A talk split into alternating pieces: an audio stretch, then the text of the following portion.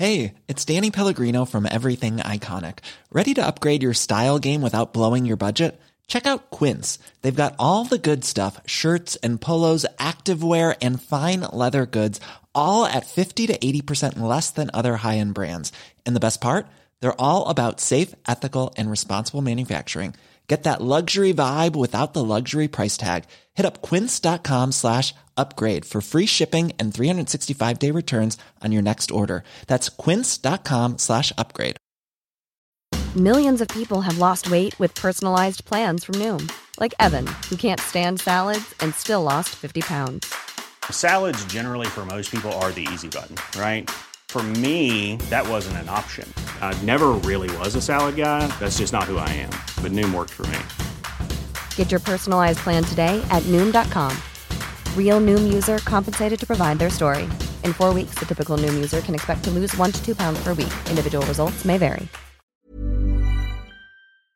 Hello, everyone. Welcome to the Redmen Bite Size podcast. Steve Hall here. It is Tuesday, August 8th. Hope all is well wherever you are. Yes, we're going to be speaking about Lavia again. A fourth bid has apparently gone in. And of course, we have a little touch upon the Andre updates as well. But before we get there, we're going to talk about Liverpool's final friendly of the season. 3-1 winners against Darmstadt. Goals, of course. Luis Diaz got the third. Go, in fact, let's, you know what? Any other normal person would go in order of the goal scorer, so why don't we do that instead? Mo Salah got the first, Diogo Jota got the second, Luis Diaz got the third. Once again, Liverpool's forward line firing. Still some question marks over the defending, especially a horrendous goal that Liverpool conceded. Moments after they went two up, they were pegged back to two one, one long ball, cut Liverpool open. It was really, really, really, really poor. Just a few standout players for me on that game. I don't know if you guys agree, but First half in particular, Alexis Mac Allister playing as a number six, I thought he was really, really positive. There were a couple of times where he had to worry about his position and maybe he was drifting around a little bit too often. He hasn't really played there for Liverpool at all in the pre-season, but really impressed by him. Salah looks sharp as ever, razor sharp goal and an assist again for Mohamed Salah.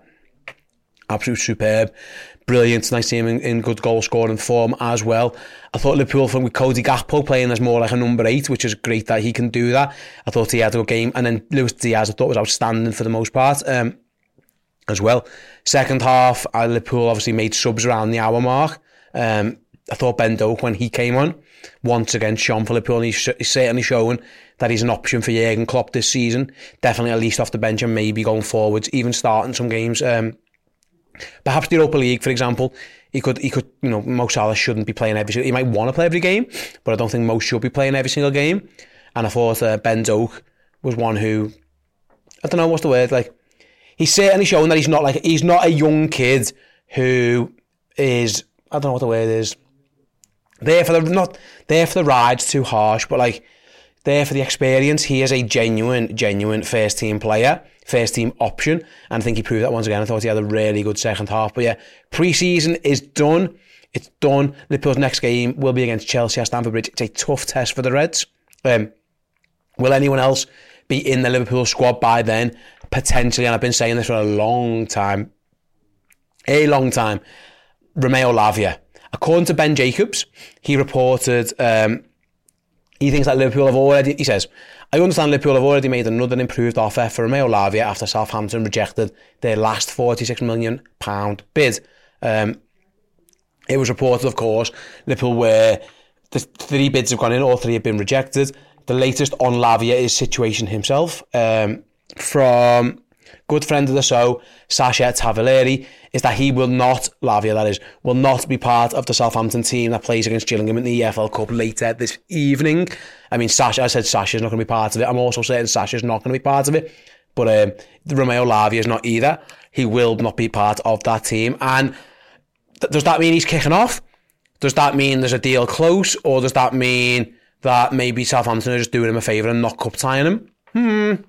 I don't really know if truth be told, but whatever it is, I'm guessing it's a good news. If he was part of that team and part of that squad, more questions would be asked.